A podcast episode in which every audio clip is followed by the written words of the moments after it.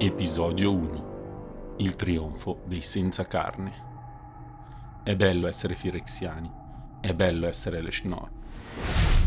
La storia inizia con i tre planeswalker superstiti, Kaya, Kaito e Tyvar, che sono arrivati al centro di Nuova Firexia.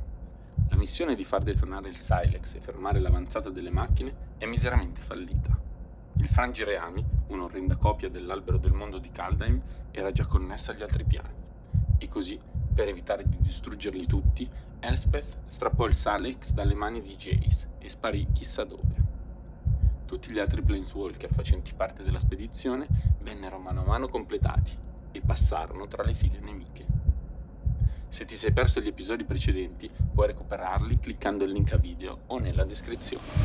I tre prigionieri, i tre vermi, come venivano chiamati dalla regina delle macchine, si trovavano davanti a lei, implorando pietà. Non lo lasciavano intendere, ma Norn lo vedeva. Norn capiva tutto. La paura tormentava i loro occhi. Ammirate la gloria di nuova Firexia, disse, e con un semplice gesto del polso, come se i portali obbedissero alla sua volontà, cinque fenditure si aprirono su cinque piani. A prescindere dal colore del loro cielo originale, iniziarono a pulsare di un'inquietante luce rossa. Era proprio da quei portali che lei osservava le sue invasioni. Fiumi di olio benedetto scorrevano sulla superficie di quei mondi. I massicci rami del frangireami, dotati di aculei, esplosero, ancorandosi ovunque e piccole capsule decollarono dalle estremità, librandosi sempre in perfetta sincronia in tutte le direzioni. Questa sì che è bellezza. Avete mai visto qualcosa di così unito e armonico? disse. Uno dei tre prigionieri si sentì male vedendo ciò ma per Firexia era proprio quello il fulgido esempio del futuro che gli attendeva. Norn si voltò verso i suoi nuovi adepti. Jace sapeva ancora prima che parlasse ciò che voleva, e quindi si voltò e si allontanò. Lucca, Atraxa e Ajani si fecero avanti, mostrando un altro ostaggio, la loro più grande preda, il pretore dissidente. Dietro di lei poi Nairi chiuse le fila. Tra i planeswalker completati, come un dono impacchettato, c'era colei che un tempo era molto potente, Sheoldred. Svestita della sua armatura, sembrava piccola e patetica, una salamandra troppo cresciuta, che un tempo sognava di regnare. Tutta Firexia sapeva che eri solo un'illusa e una pretendente al titolo. Ora ti abbiamo messa finalmente al tuo posto. Sheoldred sputò, ma il suo sputo nero non riuscì a raggiungere il suo bersaglio in quella condizione, l'unica cosa che poteva realmente cercare di fare era soltanto liberarsi. Oh, che soddisfazione vederti ridotta così. Quindi che facciamo di lei? chiese Ajani. Poi, spostando lo sguardo sugli altri prigionieri, continuò: Oppure dobbiamo occuparci prima di loro? Norn osservò quelli che considerava alla stregua di lombrichi. Sapeva che cosa tramavano. Il loro piano era ovvio quanto il loro terrore avrebbero voluto lasciare Nuova Firexia, avvisare gli altri superstiti, raccogliere le loro scarse forze e organizzare una qualche specie di contrattacco. Volete andarvene, vero? Firexia ve lo permetterà, ma ad una sola condizione. Nairi, bloccali. Dei gusci di pietra apparvero dal nulla. I tre ne vennero ricoperti e solo le loro teste rimasero libere. Sarete i profeti della nostra venuta, esclamò. Col tempo direte ai vostri fratelli increduli ciò che avete visto, un futuro realmente unito. Che idiozia, sussurrò Sheoldred. Tutte queste sceneggiate sono pura propaganda e non cambieranno la verità. Stai pensando solo a te stessa. Firexia non significa nulla per te, Norn. Non ti è mai importato di unificare. Pensi sempre solo al tuo potere. È così, ribatté Norn, colpendo il bracciolo del trono. Le cure di Elesh Norn sono le cure di Firexia. A lungo hai cercato di far marcire il nostro sacro insegnamento dall'interno, ma il tuo tempo è ormai passato. Giustiziatela! Ajani fece un rapido movimento e brandendo la sua ascia colpì la testa di Shieldred, che rotolò fino a fermarsi ai suoi piedi. Una macchia di icore nero si sparse sul pavimento di candida porcellana. Tyvar contrasse tutti i suoi muscoli, opponendosi a quel guscio di pietra e cercando di liberarsi. Lui sapeva di poterci riuscire. Anche Leshnorn se lo aspettava. Dopotutto ci deve essere chi diffonde il Vangelo e non può certo svolgere quel compito restando qui, pensò. Incurante di quel tentativo e per sottolineare ancora di più il suo potere, si girò verso i loro vecchi compagni, ora eletti a suoi evangelisti. Per il vostro zelo e la vostra devozione vi concedo l'onore di unirvi a noi direttamente nel luogo da cui provenite.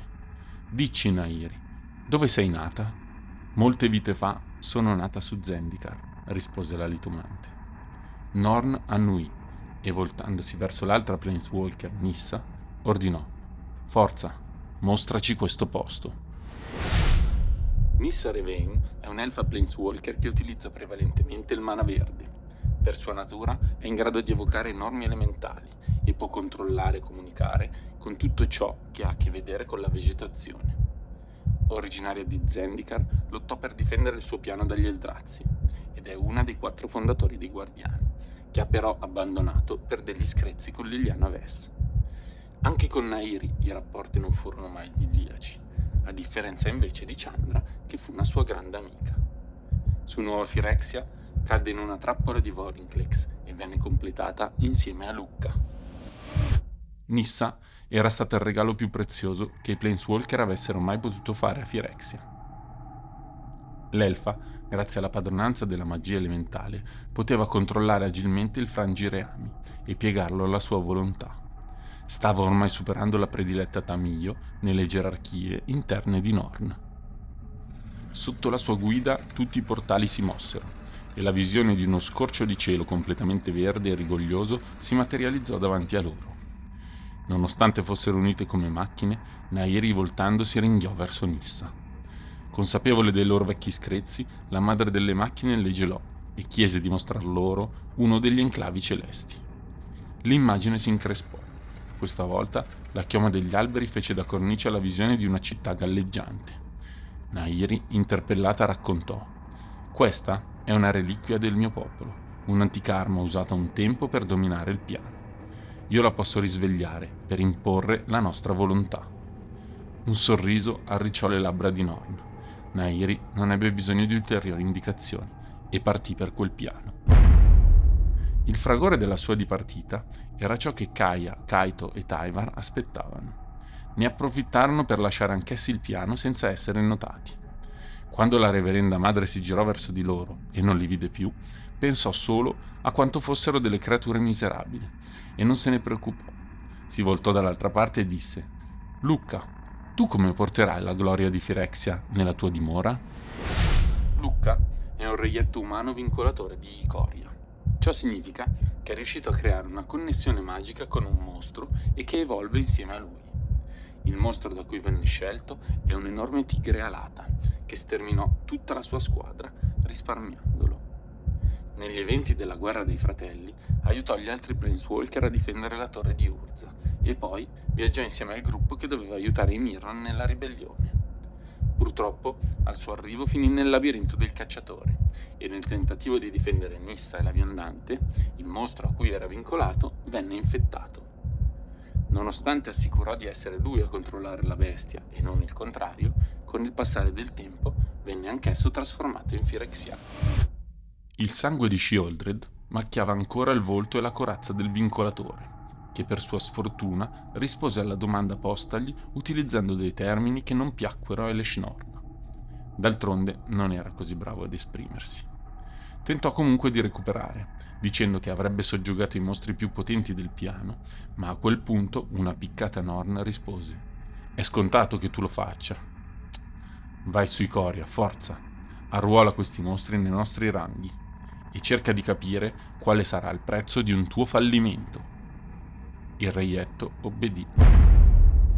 Gran pretore, sussurrò Tamio, Lucca è testardo e perirà in quel luogo se, come penso, prenderà delle decisioni affrettate, ma immagino che tu abbia già meditato anche su questo. Certo, se sbaglierà, farà la stessa fine di Shieldred e se non morirà, uno di voi sarà il suo carnefice. Se invece avrà successo, il piano sarà nostro e lui espierà le sue colpe per gli errori commessi. In ogni caso, Firexia avrà ciò che vuole. Tamio è una planeswalker e un lunantropo originario di Kamigawa. Il suo desiderio più grande è quello di conoscere tutti i segreti di ogni piano che visita, raccogliere i suoi studi all'interno di pergamene e poi usarle per lanciare i suoi potenti incantesimi. Su Kamigawa fa parte di una numerosa famiglia che comprende i suoi genitori, i suoi figli ed anche dei nipoti. Aiutò i guardiani a sconfiggere Emrakul e Bolas e poi assistette Kaito e la viandante nello scontro con il pretore Gingitaxias direttamente nella loro patria. Venne catturata e portata su Nuova Firexia, dove tramite il chip della realtà divenne la prima della stirpe dei Planeswalker completati. L'importante compito che le venne assegnato fu quello di attirare tutti gli altri per trasformarli a loro volta. Parliamo di te, Tamio. Kamigawa era ciò che chiamavi casa, disse Leshnorn, e diresse uno sguardo fugace verso Nissa. Ancora una volta i portali si incresparono e si spostarono. Il piano che si aprì sotto di loro risplendeva sotto un cielo notturno. Videro molte persone camminare per quelle strade e tutte sembravano così piccole e fragili nelle loro inutili vite. Tamio osservò in silenzio. Il suo pugno iniziò a stringere la pergamena rilegata che teneva in mano.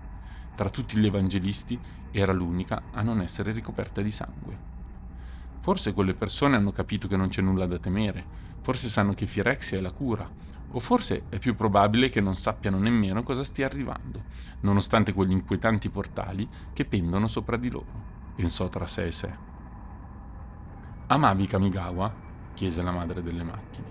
Sì, rispose la Planeswalker. È una terra di eroi e di furfanti, di traditori e di campioni. E tieni ancora la tua famiglia? Tamio osservò una donna e i suoi figli mentre camminavano mano nella mano lungo una strada. Io Voglio che capiscano quello che ho capito io. Una volta completi, nessuno dovrà più separarsi. Tu hai compreso, disse Norn. Il frangireami, toccandolo, squarciò il terreno di Kamigawa. Gli edifici più alti tremarono e persero gran parte dei loro rivestimenti. Interi piani crollarono. Tutto intorno le piastrelle caddero, come frammenti di porcellana frastagliata un gorgoglio rosso iniziò a invadere le strade e la famiglia vista poco prima sembrò ormai spacciata. A quel punto una figura in nero sfrecciò davanti a loro, in un turbinio di brillanti scintille. Le macerie che caddero si sfaldarono e non ferirono nessuno. Qualcuno era intervenuto. Tamio! esclamò la regina. Non fece in tempo a continuare e Atraxa spiccò il volo e aprì le sue ali coprendo quella visione. Questa insolenza non è tollerabile. Ti è stato impartito un ordine, gridò l'angelo. Atraxa è un angelo trasformato in orrore firexiano e fa parte dell'ortodossia delle macchine. Un tempo protettrice dei Mirran, venne catturata in battaglia e per rendere onore alla sua tenacia le venne offerto il dono del completamento. Alla sua trasformazione parteciparono tutti i pretori, con l'eccezione di Urabrask divenne la figura centrale della propaganda di Eleshnorn, coordinando le alte sfere della Basilica Pallida e creando a sua volta altri angeli perché la servissero. La sua creazione più potente, nonché il suo erede, è Ixel, al quale venne assegnato il compito di combattere e sottomettere tutti gli altri pretori. Mi spiace, non ho idea di cosa mi sia preso, rispose Tamio. Fai in modo che qualsiasi cosa sia, tu la sconfigga, disse Norn. Non ci può essere spazio per queste esitazioni. Torna quando Kamigawa sarà sotto il tuo controllo, oppure ti riciclerò in qualcosa di più utile. Dopo che lei scomparve, fu la volta di Ajani. Immagino che debba mostrarti il luogo in cui sono nato, disse. No, il tuo compito è molto più importante. In fondo tu sai dove ti dovrai recare. Tu vuoi Teros, rispose Leonide dopo qualche istante di silenzio. Dopo un attimo, i portali si focalizzarono su dei vascelli che navigavano sotto le spade tese di due statue di guardiani. Sui loro ponti, i pescatori si interrogavano sul perché la loro pesca si era tramutata in qualcosa di contorto e bizzarro. Grandi rami bianchi crebbero, attraversarono i portali, schiudendo i germogli alle loro estremità, ancor prima che toccassero il suolo. Uno sciame di insettoidi si liberò e una tempesta di lame metalliche si abbatté sopra un mercato. I templi vicini iniziarono a sprangare le loro porte un gesto quasi inutile perché in un attimo le macchine da guerra li abbatterono completamente.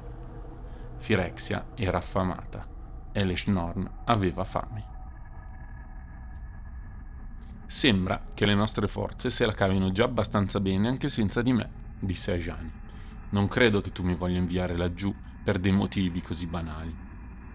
Ajani aveva visto forse troppo, e Leshnorn lo sapeva, e sapeva anche che un comandante rende molto di più se è intelligente, ma coloro che lo dimostrano sono anche più pericolosi perché autonomi. In Firexia non c'è spazio per l'autonomia, tutto deve essere uno avrebbe dovuto ricordarglielo possibilmente con nuove evoluzioni. Teros è molto importante per il nostro futuro, rispose la regina. Nella visione apparve una grande figura che si pose a guardia del tempio ormai compromesso. In parte era una donna, in parte qualcos'altro. Alcune sue parti sembravano svanire nella stessa esistenza. Una creatura di quel calibro potrebbe conquistare interi piani in autonomia una volta completata Devi portarla nell'abbraccio di Firexia. Ajani focalizzò la sua attenzione su quell'essere.